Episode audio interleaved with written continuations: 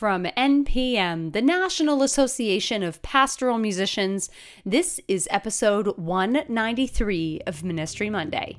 Ministry Monday is a weekly podcast about music, ministry, and liturgy, produced by the National Association of Pastoral Musicians, or NPM. What is NPM? NPM is a national association that fosters the art of musical liturgy. The members of NPM serve the Catholic Church in the United States as musicians, clergy, liturgists, and other leaders of prayer. For more information, go to npm.org forward slash join. Have a question? Email us anytime at ministrymonday at npm.org.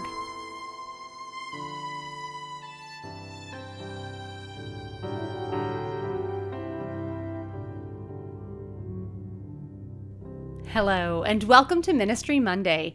I am your host, Amanda Bruce. If you haven't done so yet, please subscribe to Ministry Monday wherever you listen to your podcasts each week, and thank you for listening to us today. Today is part three of our mini series focusing on the Exultet. If you didn't get a chance to listen to the two previous episodes on the Exultet, I highly encourage you to check them out as well. In week one, we explored the historical context of the Exultet. And in week two, we worked on learning the Exultet in the most musical and prayerful way, even if the person preparing the Exultet may or may not have a strong musical background. This week, Tony Alonso, composer and director of Catholic Studies at Emory University, reflects on the cultural and linguistic needs in a bilingual community. What is the best solution for the Exultet when a parish speaks both English and Spanish? What are some of the things we need to consider? How do we truly include all who worship in our church? Today on Ministry Monday, I'm talking to Tony Alonso. Hi, Tony. How are you? Hey, Amanda. I'm great. Good to be here. Thank you. Thank you for being here today on Ministry Monday for part three of our Exultets conversation. So before we get into the meat of what we're going to talk about, what have you been up to lately? I mean, I I can't believe it, but you and I were just talking before we started recording that it's been two years since we last spoke on the podcast. We had talked about your album Caminemos con Jesus, which has been two years, and yet it feels like seven years since I last talked to you. So, what have you been up to? Yes, it was a long two years. The world kind of rapidly changed soon after we talked. Right. Um, this year, so I, am a professor at Emory University here in Atlanta, Candler School of Theology, and I'm the director of the Catholic Studies program. But this year, I'm actually on research leave, which means I have an entire year to wake up every morning and write and or think about and or agonize about writing. So pretty much most of my days are consumed with research and writing um, this entire academic year. It's been a real gift um, and a challenge. Um, but as signs of spring, both uh, you know in the season, but also in the world, are showing, um, it's kind of exciting to think about getting back to you know meeting in person with NPM this summer. Um, RE Congress in Los Angeles is coming up in a couple of weeks. Yes. So yeah, so I'm looking forward to, to connecting with a lot of people. Um, you know, it helped me realize this time of isolation, like how much I you know treasure the kind of relationships that we have in these communities and i'm excited to reconnect with people. I am too. I am too for the same reason. And i am also excited in a similar reason for triduum this year and lent in general because you know i think about the last two lenten seasons and not to focus on 2020 because i know everyone that's listening has focused on 2020 for two years but there has been such a shift for the last two Lenten seasons that I really am looking forward to journeying in this Lenten journey with a, a fuller congregation than maybe some of us have. You know, this time last year, um, vaccinations were not fully, you know, available yet to the public. So it's a different Lent. And so I'm looking forward to taking the time to examine our journey together and look at what is best so that we can offer the best opportunity for full active and conscious participation from all that are gathered this year. I, I think it's going to be a, not a joyful Lent, as Father Paul Turner would say, it's a, a miserable Lent, but it's a, a renewing Lent, a, very you know introspective Lent for me. Yeah, it feels like a necessary Lent. Like, yeah, exactly right. Mm-hmm. Yeah, exactly. So, um, for the last two weeks, like I mentioned, we've been talking about the Exultet. The first week, we spoke with Father Paul Turner about the historical context.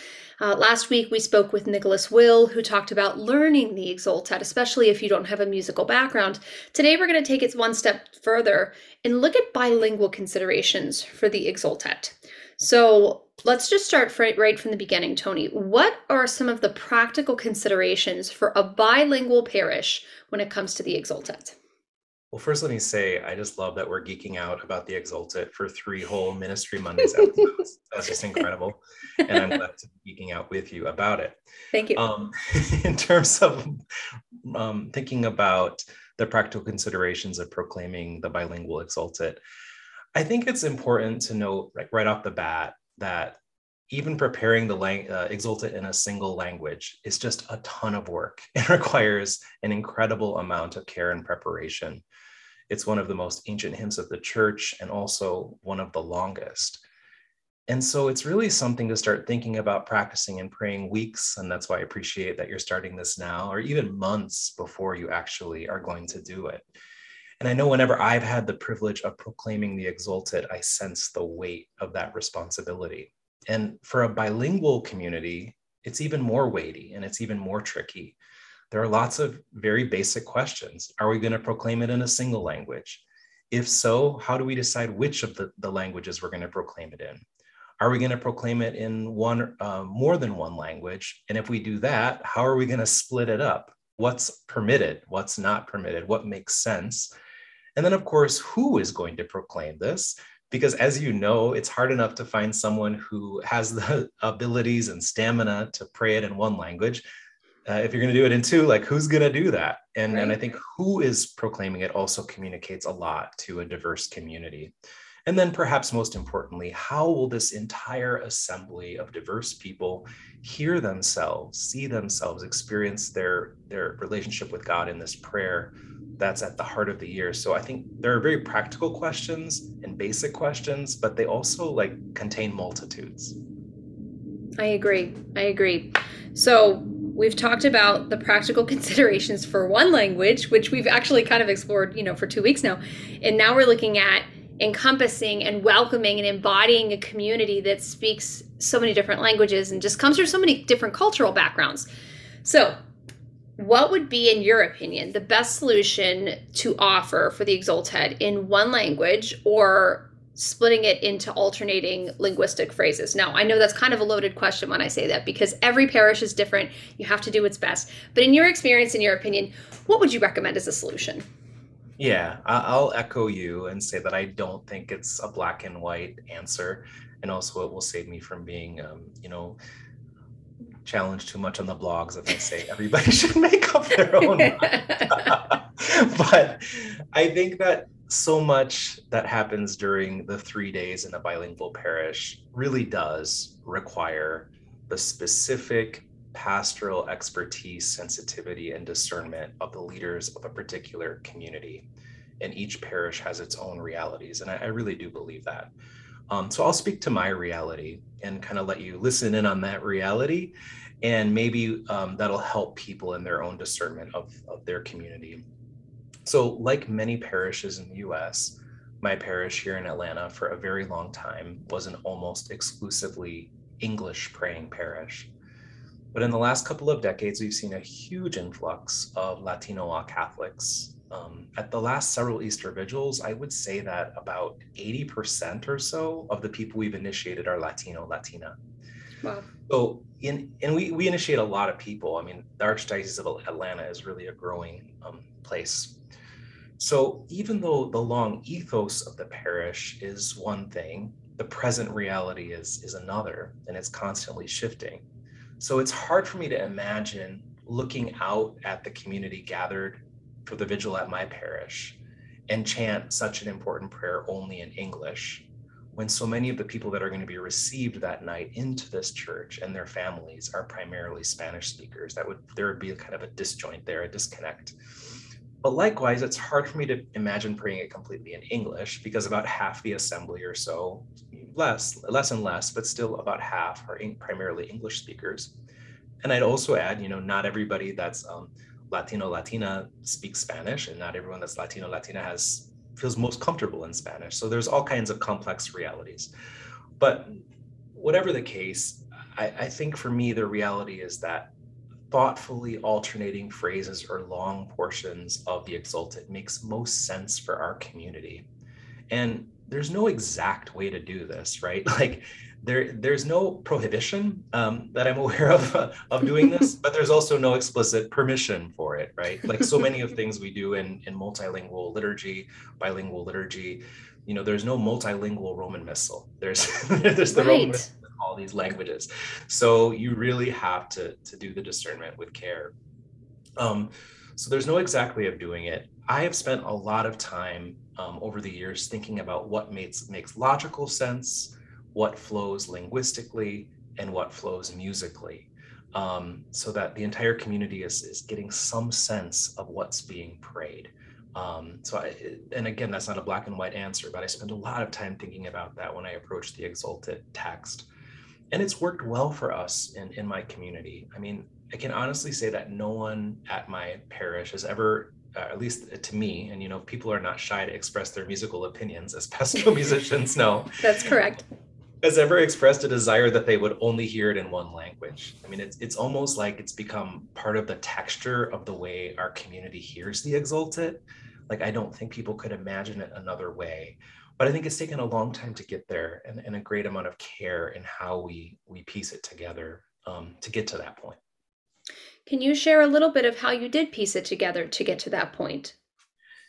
Yeah, I mean, I so I've been proclaiming the Exultet and or um, you know preparing others to proclaim it in bilingual communities for a long time the the first church that i was the full-time music minister at in in evanston was kind of my baptism into uh, pardon the pun into the bilingual uh, even though my, my father is cuban and my mother is minnesotan um, we primarily worshiped in english growing up save when we would visit my grandparents in miami so my experience of the vigil up to that point was was pretty much only in English.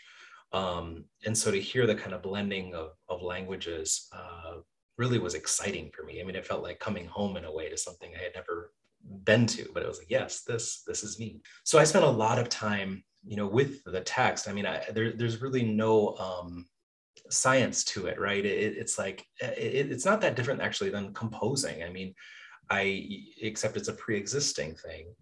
I would spend a lot of time singing, you know, breaking it up in different ways. And sometimes it would feel like, no, you know, if, if this text goes on for this long in this language, they're going to totally miss the sentiment of this section, right? So it's a kind of be a, being attentive to the various sections and making sure that everybody's kind of being able to listen in and, and understand particular phrases and words. I think you know one thing that that I, that has kind of remained constant is there's that whole almost like a, a litaniaic part in the Exultet of this is the night, this is the night, este es la noche, este es la noche. And that um, to me like almost calls out for a back and forth between the languages. So there are mm-hmm. some some parts that to me kind of like call out for a particular approach. Other parts are really tricky. Um, I've, I've recently been revisiting this uh, for a project I've been working on and, and really thinking through, okay, like really why why did you choose to proclaim this in english and that in spanish uh, is a challenge right um, but i think mainly that my primary driving force probably in all of my liturgical music but including especially the exultet is the text and making sure that the fullness of the prayer is somehow heard even if you only understand the english or you only understand the spanish. Okay so we've talked about, of course, the context of making sure that in a bilingual community, both commu- both segment, segments or fractions of those who understand Spanish or English feel welcomed, included, and like you said, who un- they they really understand and feel that depth of the text. Let's shift it a little bit. And let's talk about best representing the Missal Romano. So, how, if we were in a Spanish speaking only community or we wanted to just proclaim the Exultet in Spanish, how do we best represent the Missal Romano Spanish only Exultet?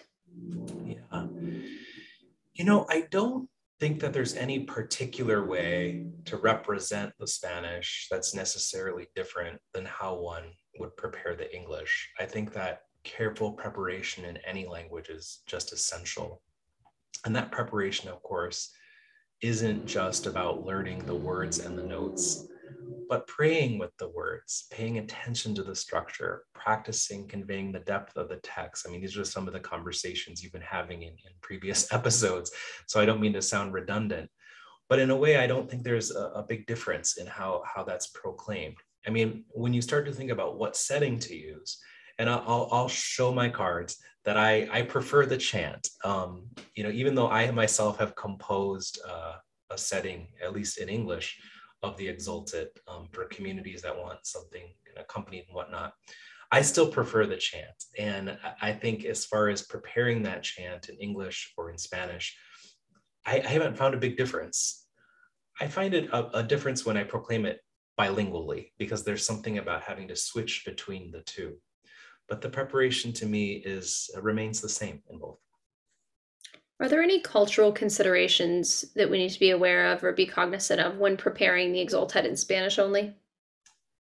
So I'll mention like a seemingly straightforward one, and probably you and some of your listeners will go like, "Well, of course," um, and that's if it's going to be proclaimed in Spanish only in a bilingual community, let it be proclaimed by a Spanish speaker and I know this sounds basic, but sometimes it feels like in these huge moments of the liturgical year, where kind of like the longer history of the church has been largely English speakers, these major musical moments are sometimes given to like a well-known cantor in the community, right? Like this is a big right. musical moment, so we have to give it to so and so, even if it's not their primary language. And I think that's one way that it can go really wrong. Um, and I think it's really important textually that it's not, um, ideally, not a Spanish as a second language cantor, even. Or if it is, and I have to say, I have had some fantastic cantors who, who really know Spanish very well and they've done beautifully with it. They really need to be comfortable inhabiting the language because you know it's it's not like singing a verse of the communion song in Spanish, right? Right. Uh, right. and I, I I don't like. I mean, I really do appreciate when people who are not primarily Spanish speakers take the risk of trying a verse in Spanish, and vice versa. I think that's beautiful. Um, I think the Exultet is one of those prayers, though, that it's it's really for the advanced placement crew linguistically, right? and so that's one thing I would say. Um, but I think another eh, you know, is just being attentive to, to who's in front of you. What's their story? What's the story of this place? For me, the way in which I chant the Exultet no matter how, how much I prepare, being in front of these people in this place at this time really shapes how ultimately I'm going to sing that. So I do spend a lot of time in my preparation thinking about that. And like I say, in our community, like so many of the people being initiated are Latino, Latina, so I'm, I'm constantly thinking about them and, and praying for and with them when I'm when I'm preparing. Especially because too, I have always looked with a special level of affection for those who are in our RCIA about to be initiated and welcomed fully into the church on that Easter vigil because there is something I have seen about that extra glow of their faces underneath the candles as they're experiencing Easter Vigil because Easter Vigil is a special, special liturgy. There's nothing else like it, in my opinion, throughout the year. It's so unique. And it really is so joyful to watch the RCIA candidates experience it too, with them also knowing that they're about to go through the final stages of their initiation into the church. Yeah, I, I, think about that too. Like some years when it's really cold, I don't want to go outside before I have to sing for 12 minutes. but I always do um, because I just can't not I can't imagine not being out there around the fire with the catechumens, candidates, and, and just kind of that whole beginning of the liturgy, the procession in shapes so much of how I ultimately proclaim that exultet that I can't bring myself to just kind of be waiting inside. but I, I, I, feel you on that. So, are there any other things you'd like to mention in regards to the exultet? Um, I mean, I could talk about the exultet all day, but um, a couple thoughts. You know, when you, sometimes when when people talk about doing something bilingually, there's a lot of talk of sacrifice, right? Like, well, I didn't understand everything because I don't speak that language. And it's true. I mean, when you do multilingual liturgy, bilingual liturgy, often like everybody is being asked to give up something that they would prefer. Hmm. And one of those things that they're asked to give up is total intelligibility of every prayer in their own language. And that's that's a big deal, right? Like that matters. Um, but I think there are, uh, of course, I mean, a side note is, of course, I think there's so much more to be gained mm-hmm. by, by giving that up. And I do think, you know, the church calls us to, to give up things. But I would say this that I think the Exsultet is, is not a prayer, even when it's proclaimed in a single language, that you're going to absorb in a hearing anyway, right? Like if when it's chanted fully in English or fully in Spanish, it's not like everybody like is going to remember that prayer. I mean, it's it's so dense and so rich. I mean, as a person who sings it, proclaims it year by year, I know that every year I am like discovering something new about the text. So it's good to remember that it's not about just like a didactic, you know, proclamation of the text so people intellectually know it, right?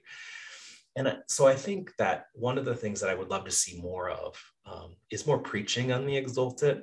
Um, I think it's a beautiful uh, source for preaching, both at the vigil, but throughout the entire Easter season. I mean, there is stuff in there that I mean, you could you could preach the entire Easter season. You could weave in the Exultet. Um, I know in in other songs that I've written for the Easter season, I weave in phrases of the Exultet because they're just they beautifully communicate the fullness of the season. And I also think then that's another way to help the assembly who may not have caught portions of it in their own language unfold the fullness of the meaning. So I think catechesis um, and preaching is a huge thing that that people don't appreciate about the Exsultet. And when because it's only proclaimed once a year, I really I really wish people would take up that invitation. There's so much richness. Um, in terms of the preparation, uh, this isn't particular to Spanish and bilingual uh, liturgy, but I'll say that I, I, really think it's important to practice in the space. I have a, a practice every uh, Easter Saturday when the church is being kind of either decorated right. for the vigil, adorned for the vigil, or um, or when it's empty. Ideally, I prefer it when it's empty of just practicing in the space. And then the other thing is, you know, uh, a, a, basic tip: don't forget to practice in the dark. I have had experiences, you know, even though there, there's a Paschal candle and perhaps other um, minimal light, um, I have had experiences in churches where the light there is no a lot of light, and all of a sudden it's like, oh, I never really thought about this until this moment before I'm about to launch into this. really think through the lighting, so you don't have the panic attack that I have had at time. Um, but most of all, I just think you know, if you're called upon, or should I say, invited to to proclaim the Exultet, like it, it's such an incredible blessing and honor. Like take it seriously and, and take your time with it. Don't dust that thing off on the Wednesday before. pray with it, pray with the words and, and don't just pray with it in terms of your own personal prayer life. That's important. But like, what is what what is this assembly this year need to hear about this and how am I going to make that come alive? And as we started this conversation, thinking about kind of like this is going to be our first you know, foolish to triduum in a couple of years in, right. light of the last couple. You know, what do people need to hear? I mean, there's a lot of there's a lot of phrases in there, a lot of beauty in there, a lot of challenge in there that our communities need to hear. And so I think sitting with that, um, in many ways, it's like a preacher sitting with the scriptures because when you proclaim that thing, the way you proclaim certain phrases is a kind of preaching. Absolutely.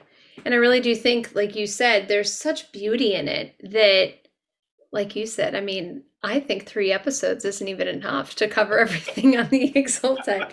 but again, that's just me. I've always found the Exsultet to be such a a beautiful, unique part because, and this is this is my cynicism playing through.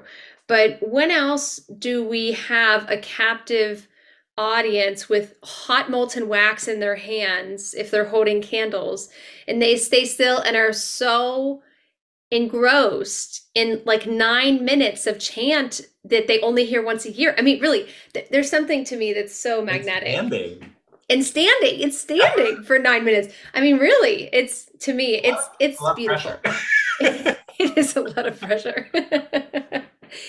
Well, before we wrap up today, I do have a question similar to this. Um, you have actually recently published something with GIA called Gloriosi, and I think it would tie in so well. So, can you kind of share a little bit about what that is? Yeah. So, pretty much from my first uh, ministry experience uh, as a full time music minister that I mentioned earlier in, in Evanston, um, I have celebrated the Triduum bilingually.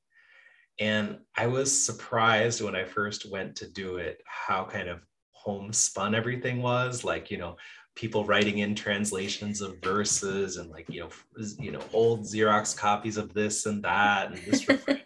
and it was there was something beautiful about it, but I was surprised that there was not some kind of comprehensive resource right because you know in the last 10 20 years i mean so many parishes celebrate the triduum bilingually and so ever since then, I've kind of been searching like, that's this has to be out there, right? Someone's done this.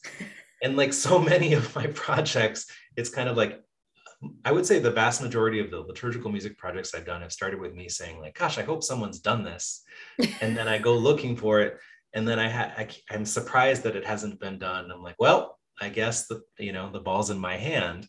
Um, so I've always um, wanted this project, um, and then slowly decided I wanted to do this project, but it, it's enormously challenging. I mean, a comprehensive Triduum resource, I don't even know if, if one exists completely in English, to be honest with you. I mean, other than, you know, if you look just like the Roman Missal chants as a, as a cohesive right. thing.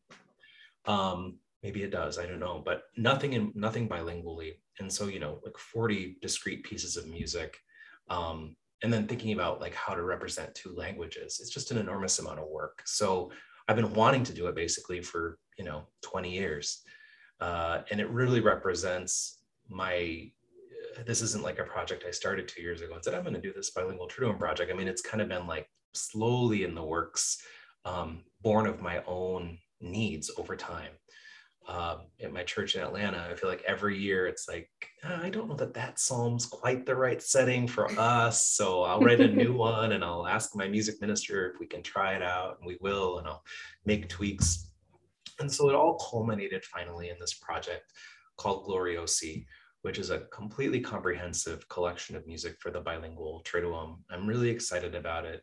I don't expect that you know people are going to buy it and use every single piece for their Triduum. People have their beloved pieces, but I really wanted to represent the whole thing. So like everything is there for those you know who need it. Wow, that's great, and it's available now, correct? It's available, yeah, as of um, like two weeks ago. Excellent. Oh well, first off, congratulations on that huge, huge goal, huge accomplishment. If I remember correctly, you are going to be talking about this topic at the NPM convention this year. Is that correct?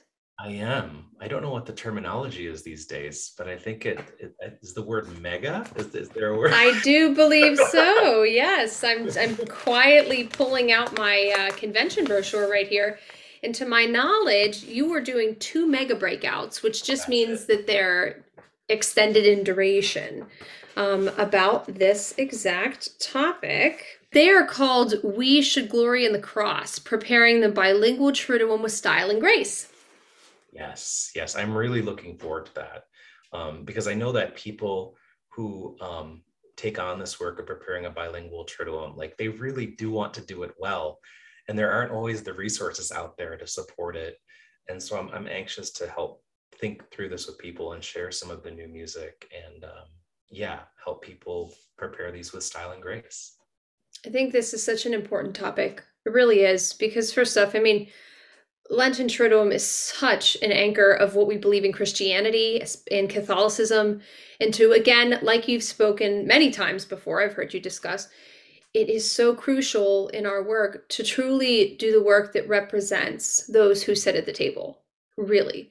And so I think this work is so important, and I thank you for doing it thank you. I'm, I'm so grateful for NPM's support of, of my work and our work. And uh, great to be back on Ministry Mondays. And hopefully, we're on the upswing of the world. I know. Like, like last time.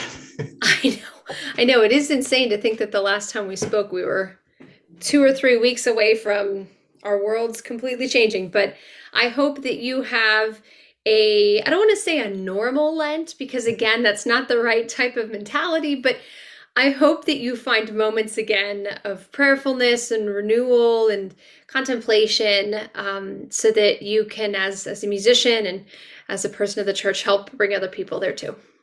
Thank you so much, Amanda. Appreciate it. Exalt, let them exalt the hosts of heaven. Exalt, let angel ministers of God exalt.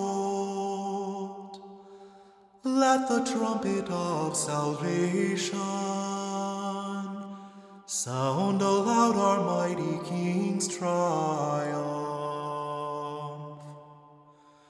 Goce también la tierra inundada de tanta claridad y que radiante con el fulgor del Rey eterno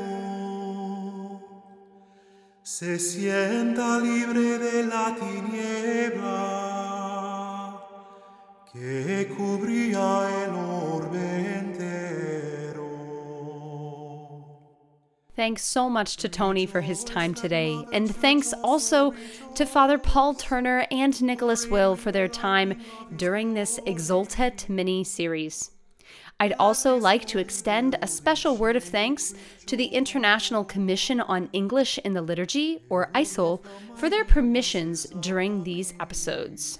The recording of the Easter proclamation, Pregón Pascual, was produced by GIA Publications and comes from Tony Alonso's Gloriosi collection.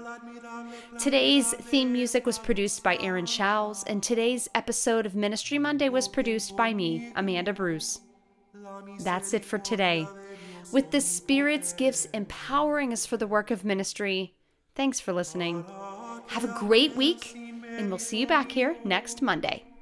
me agregó al número de los ministros. Complete mi alabanza este cirio, infundiendo el resplandor de su